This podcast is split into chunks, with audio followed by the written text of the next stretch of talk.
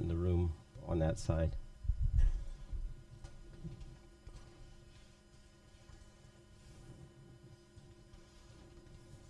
Is it disconnected? Yeah.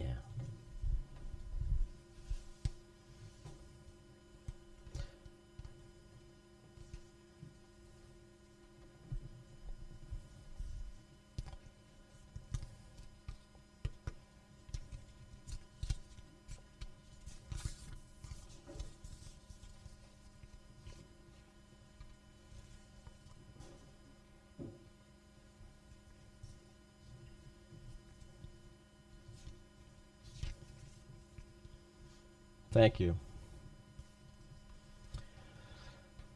Golgotha, the epitome of death. A, a hill shaped like a human skull, a garbage dump, a human garbage dump, a place of hopelessness, the stench of death, a place where curses were shrieked, agonies were moaned and dying gasps were heaved. A place where people were discarded. People no longer wanted or needed by society. Thieves, murderers, deceivers, all left to die. Three fresh crosses, three more for death to claim.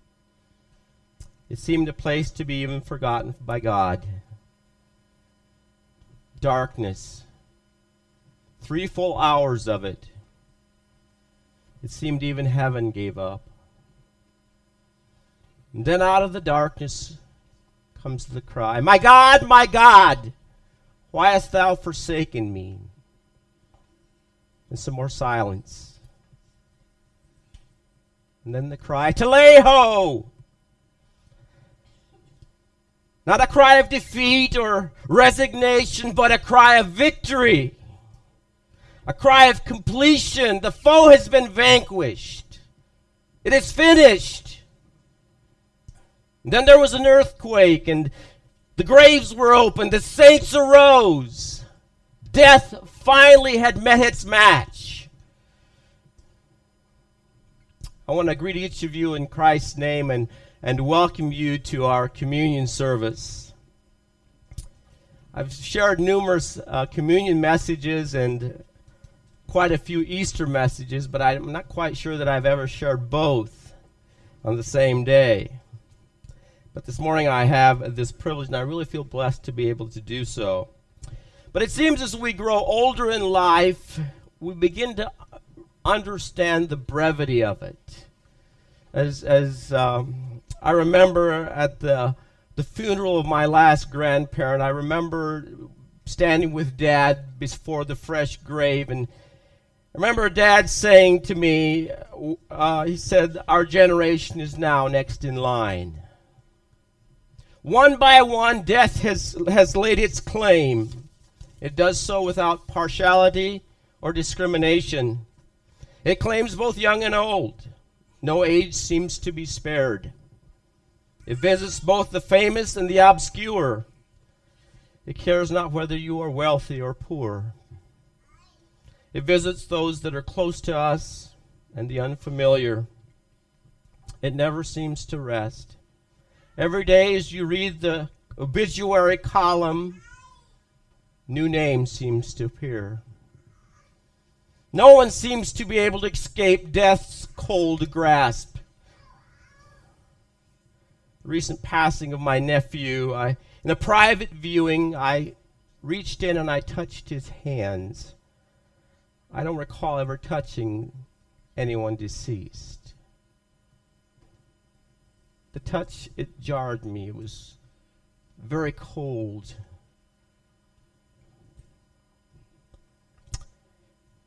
No matter how great the work of a funeral director, death is still hideous and ugly. For some, its visitation is violent and brutal. For others, it seems compassionate. For some, it seems to come too early, and we call it premature. For others, it seems to come too late. They linger, longing for it, enduring pain, perhaps the loss of memory, perhaps even the loss of mind. But it's coming. It's coming. What will death be like? A man named Dr. Marshall Goldberg has interviewed many patients who were resuscitated from cardiac arrest. And I quote After the cessation of the heart, it still takes three or four minutes for the brain to die, and, and certain patients, if interviewed before a rapidly developing amnesia effaces the memory, these patients can relate what the experiences are like.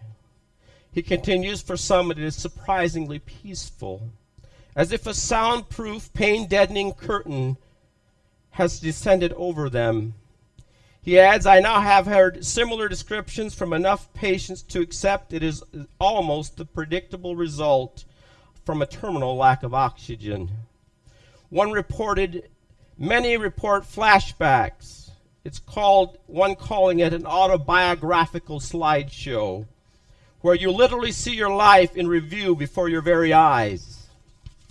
Dr. Raymond Moody Jr., in his book Life After Life, writes Despite the wide variation in the circumstances surrounding close calls with death, and in the types of persons undergoing them, it remains true there is a striking similarity among the accounts of the experiences themselves.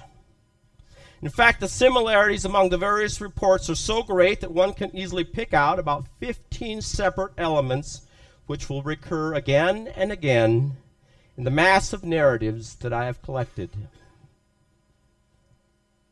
On the basis of these points of likeness, let me reconstruct a brief, theoretical, ex- complete experience which embodies all the elements.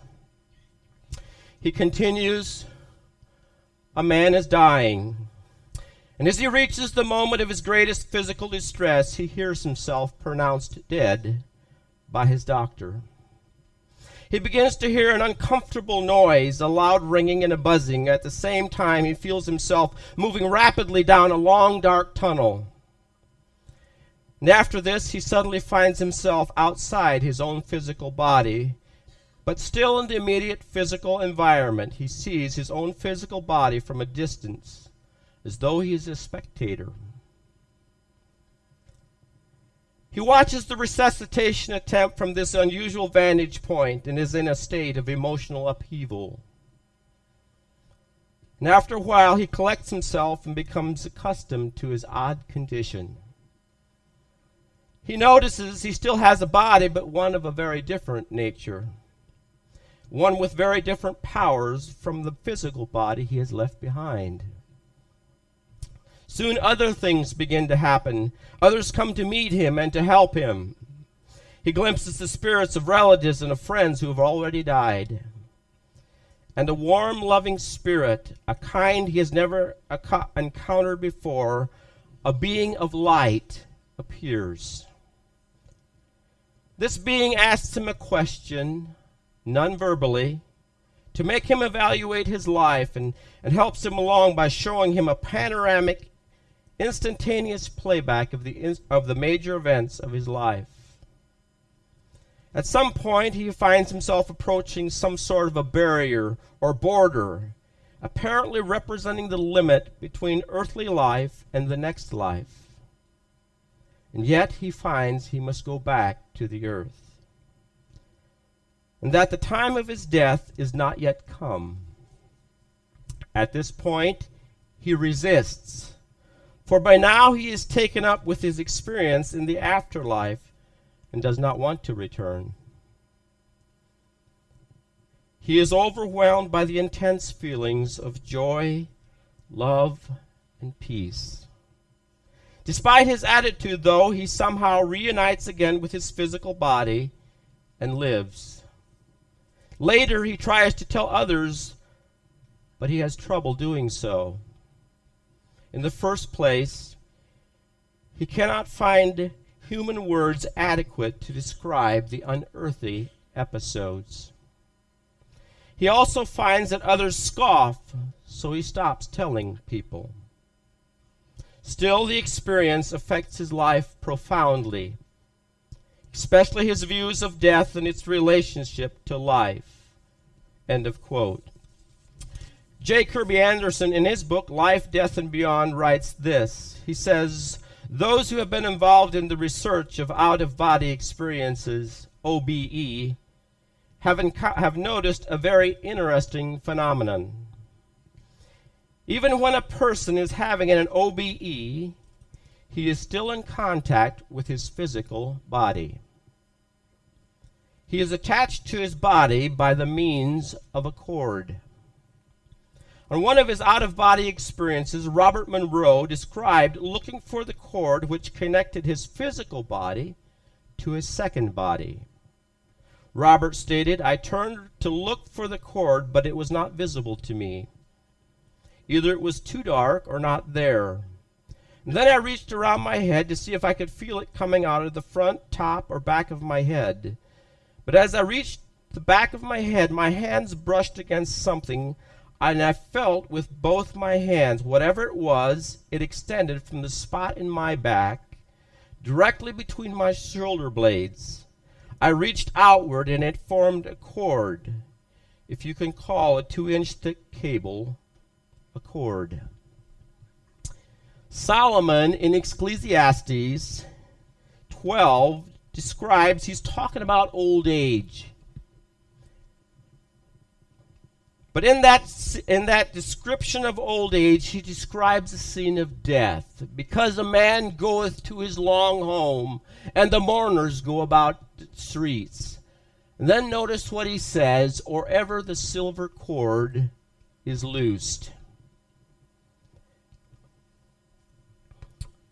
It was Peter Marshall who wrote that a person whose vision of death whose vision of death is earthbound is somewhat like a caterpillar who crawls along the warm earth imagining that heaven for him will be an endless row of cabbages. But occasionally you find the caterpillar whose vision is different, one who says, "You know, one day I believe I won't have to crawl on the ground." But someday I'll be able to fly, and even more than that, I won't have to be puncturing cabbage leaves with neat little holes and stuffing myself full of green stuff. But one day I'll be sipping dew and living on honey. And he continues, In our superior wisdom, we know which caterpillar is right. We know that he goes to sleep a caterpillar and he wakes up a butterfly. And then he asks two good questions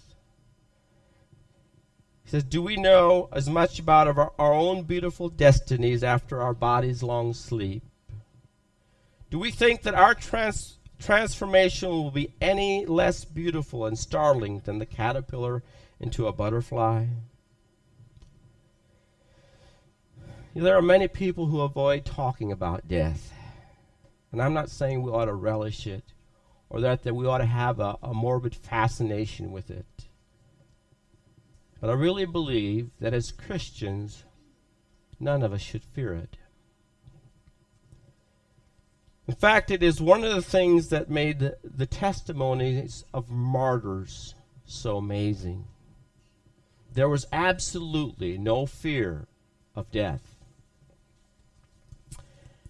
As I awoke early Saturday morning, uh, the Lord impressed upon my heart to share something with you that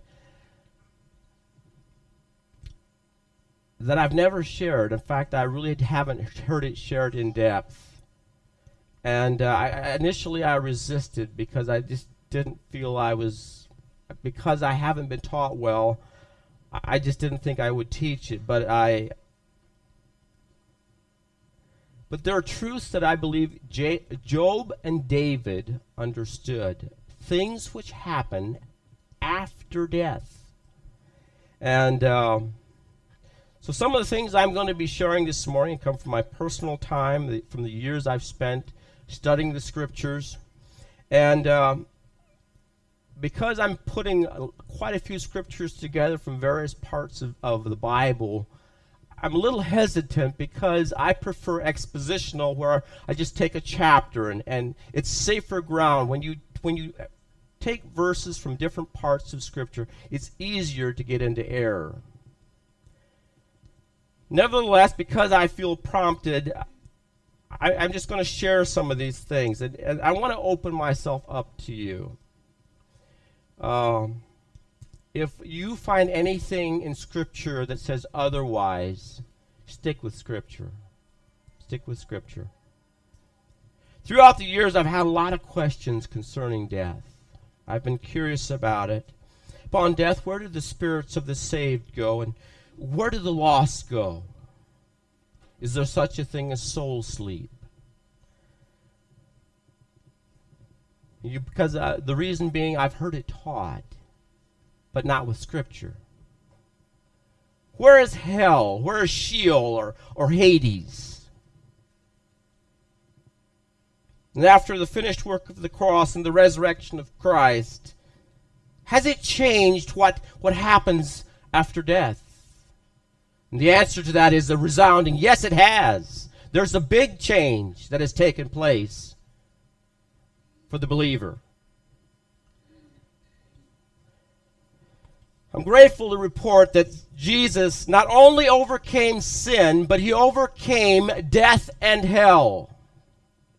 I loved how Phil Robertson, one of the actors on the hit show Duck Dynasty, put it. There's someone pasted this his testimony on, on Facebook. And I loved how he put it. This isn't verbatim, but it's the gist of it. He said, God dealt with our sin. Jesus paid it all, but something still needed to be done with a six foot hole that I'm going into. Something still needed to be done about death. And Jesus did that. In Revelations chapter 1, we have John exiled on the Isle of Patmos, and he is given a heavenly revelation of Jesus. I'm not going to read it because of the sake of for the sake of time, but what I'm wanting to get to he's he describes he says in, in verse 13 in the midst of the seven candlesticks one like unto the son of man clothed with a garment down to his foot and girt about it the paps with a golden girdle. His head and his eye, his his head and his hairs were white like snow, as white as snow, and his eyes were as a flame of fire. And I turned to the voice that spake unto me, and being turned, I saw seven golden candlesticks, and in the midst of the seven candlesticks, like unto the Son of Man, and his feet were like a fine brass, verse 15, as if they as if they were burned in a furnace, and his voice is the sound of many waters. And he had his, in his right hand seven stars, and out of his mouth went a sharp two edged sword, and his countenance was as the sun shining in his strength. And when I saw him, I fell at his feet as dead. And he laid his right hand upon me, saying unto me, Fear not, I am the first and the last, and I am he that liveth and was dead, and behold, I live forevermore. And then notice, Amen. I have the keys of hell and death.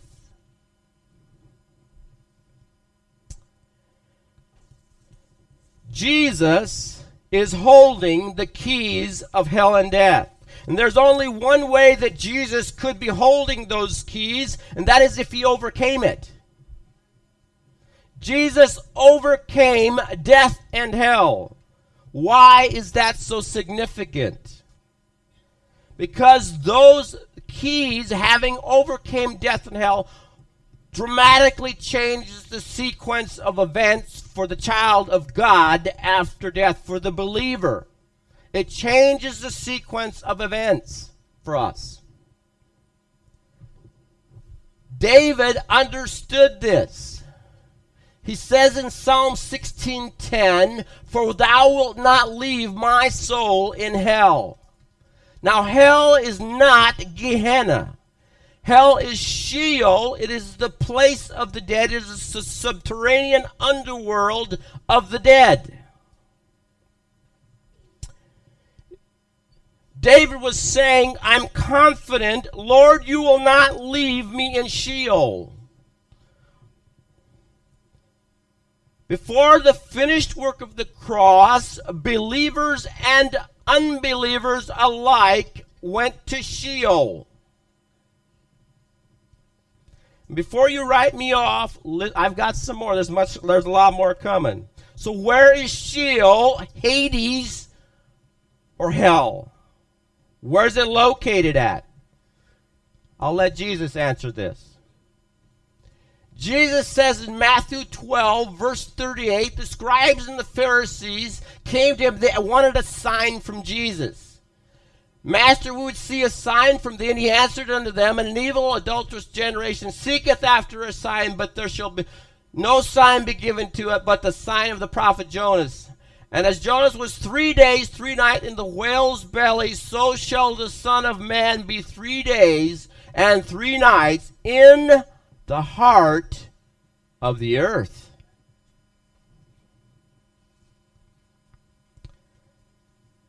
Add to that what Peter says. For Christ also has once suffered for sins, the just for the unjust, that he might bring us to God, being put to death in the flesh, but quickened by the Spirit. And notice what Peter says, by which he also went and preached unto the spirits in prison which were sometime were disobedient once the long suffering of God waited in the days of Noah while the ark was uh, preparing, wherein a few, that is, in eight souls were saved by water. When Jesus put off his body, he was not finished. He went and he preached to the spirits in prison in the heart of the earth the center of the earth, somewheres. Upon death, he descended into Sheol or Hades, the world, the world of the dead. And he preached to the spirits. Now, I'm not getting into what he preached. I'm just saying he went there. I just want to add nowhere we taught re- there's repentance after death.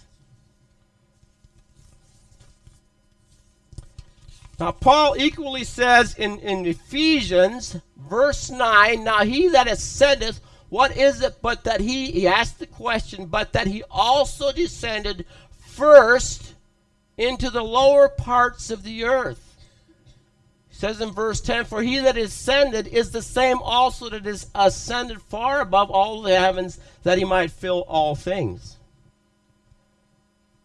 So there are plenty of scriptures showing us that Jesus went to Sheol.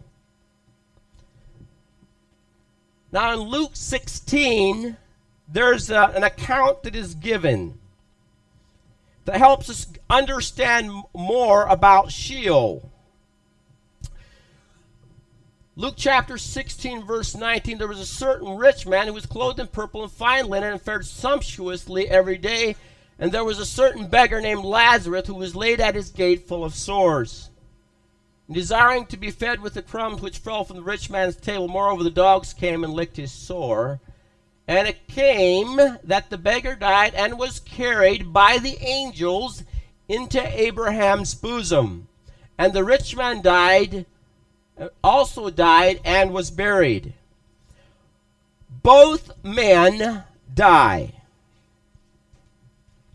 And the, the, the beggar was carried by the angels into Abraham's bosom. Now, if you remember what the thief on the cross beside Jesus, he asked Jesus, he said to Jesus, Remember me when you enter your kingdom. What did Jesus say to him? Today thou shalt be with me where? Paradise. The Jews called paradise Abraham's bosom.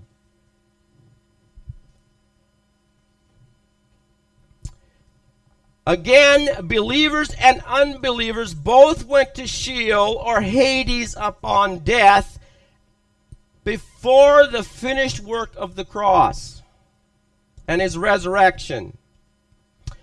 But in Sheol, there are two different areas. There is the paradise side of it, and there is also the Gehenna side of it. We're going to see that. Both men died, and death is a great leveler. Now, I want you to understand this is not a parable. Uh, it's an actual happening with actual people with literal events. This literally took place, and Jesus was a witness to it.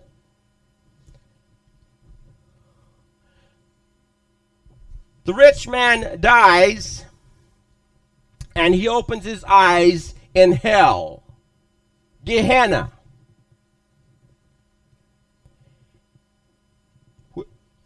Which it does mean hell means Hades. But he was on the side where there was torment, torture, and agony. And he lifts up his eyes and he looks. He sees Abraham afar off in the distance. He recognized him, Father Abraham, that is, on the other side with Lazarus in his lap. And he cries, Father Abraham, have mercy on me. Send Lazarus that he may dip the tip of his finger in water and cool my tongue, for I am torment. He means I am in agony in this flame. Notice, even after death in the spirit world, we still all will retain some kind of a body. The rich man had fingers he had a tongue, but even more than a body, he had senses. He could hear, he could taste, he could feel, but there was more than senses. He had faculties. He could think, he could reason, he could remember. And Abraham answers him and says, Son, remember that thou in thy lifetime receivest thou thy good things, and likewise Lazarus evil things. But now he is comforted, and thou art tormented. This is not an out of body experience. It is not a vision, and it's not a parable.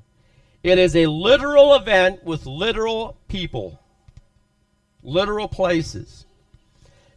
Now, since the death, burial, and resurrection of Jesus Christ, Jesus overcoming sin, death, and hell, there is an entirely different sequence of events for the child of God. We will never undergo that. We will never go to Sheol. I mean, David says, David understood. He said, Thou wilt not leave my soul in Sheol. Even Abraham went to Sheol. Upon death, he was in Sheol.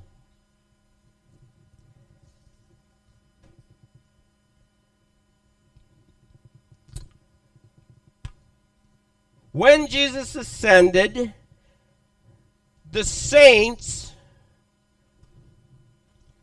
in Ephesians 4, verse 8, he says, Wherefore he saith, When he ascended, meaning Jesus, up on high, notice what it says. He led captivity captive and gave gifts unto men. And then it goes on to the part that I had I read before. When Jesus ascended, he took the saints that were in paradise with him. The saints went to live in the presence of God.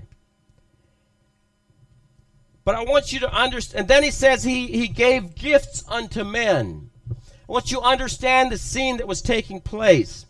In the Old Testament times, when a king went into battle and he was victorious in battle, he would bring back the spoils of that battle to those in his kingdom. Jesus did likewise. Because he was victorious over sin, death, and hell, he ascended with the saints. He took captivity captive, and he comes and he now he gives gifts to those in his kingdom. He sent the Holy Spirit. He gave you spiritual gifts as part of the victory over sin, death, and hell. Your spiritual gift this morning is the evidence that Jesus Christ was victorious over sin, death, and hell. Isn't that amazing?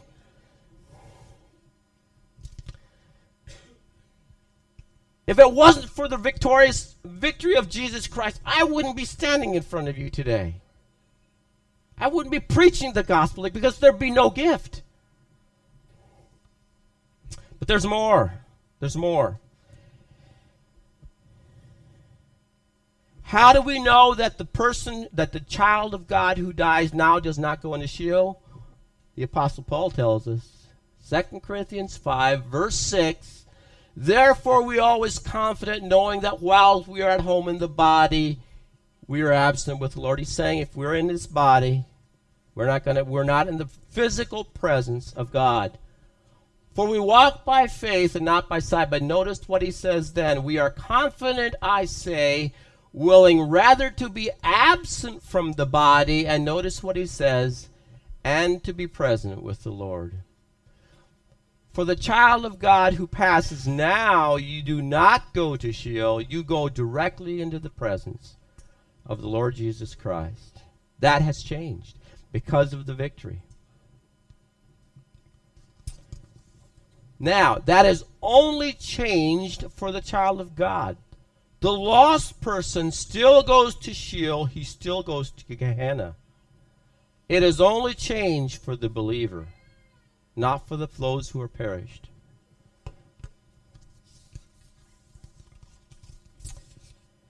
I mean, really, you all seen that thing that says on bumper stickers, no fear. That should be the motto of Christians no fear of death. You know what we should fear? Sin. We should fear sin. Seems like we got it opposite these days. We don't fear sin, but we fear death. Ought to be just it ought to be flipped. We ought to fear sin, but we should not fear death. Let me show you some more. 1 Thessalonians 4. Notice what it says when someone passes, there's something you can comfort them with. But I would not have you be ignorant, brethren, concerning them which are asleep, that ye sorrow not even as others which have no hope. The reason we don't sorrow is there there's a grieving process we all go through. But you know, even in the midst of grieving, there's there's a hope, there's a peace that we have. For if we believe that Jesus died and rose again, even, notice this, even so them also which sleep in Jesus, that he's talking about the body sleep, he is not talking about soul sleep, will God bring with him. They're in the presence of Christ. They will come back with Christ. Then it says, For we say this unto you by the word of the Lord, that we which remain which are alive and remain in the coming of the Lord shall not prevent them which are asleep. For the Lord himself shall descend from heaven with a shout and with the voice of the archangel and with the trump of God. It says, The dead shall rise first. That's the body.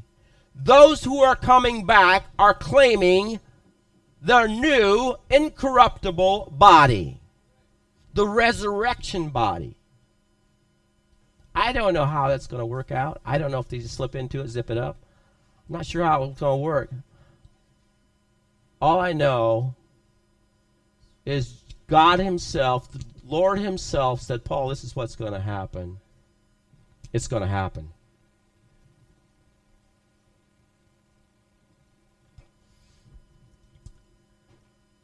Bring you back to Revelations. to the scene of John.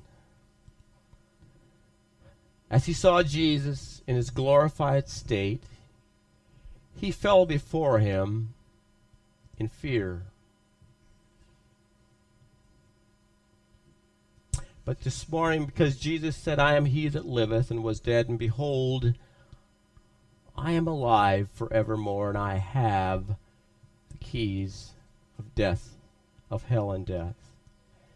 This morning we should fall before Him not out of fear, but out of worship. Out of worship. this morning, I'm just going to give you opportunity where there's room and there's place. I'm asking you to kneel before your Lord and to worship Him. For those of you that are physically can't, that's fine. You may, you may remain sitting. But for those of you that could kneel before your Lord, let's kneel before our Lord and, and just worship Him.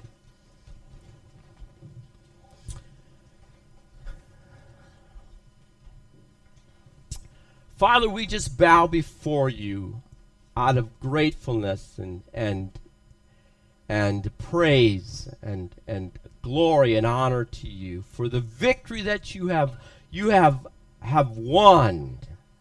Lord, we recognize it was a great victory that you openly triumphed over the principalities and the powers. You made a spectacle of them. And that because of the victory, we are the recipients of the spoils of the battle. Lord, we praise you. We, we honor you. We glorify you. We only give you what is worthy of you. Worthy is the Lamb. And Father, Lord, we, we it seems words are inadequate, what you deserve. And, and uh, but Lord, in, in, our, in the, our weakness, we, get, we honor you in that way. May you receive this glory.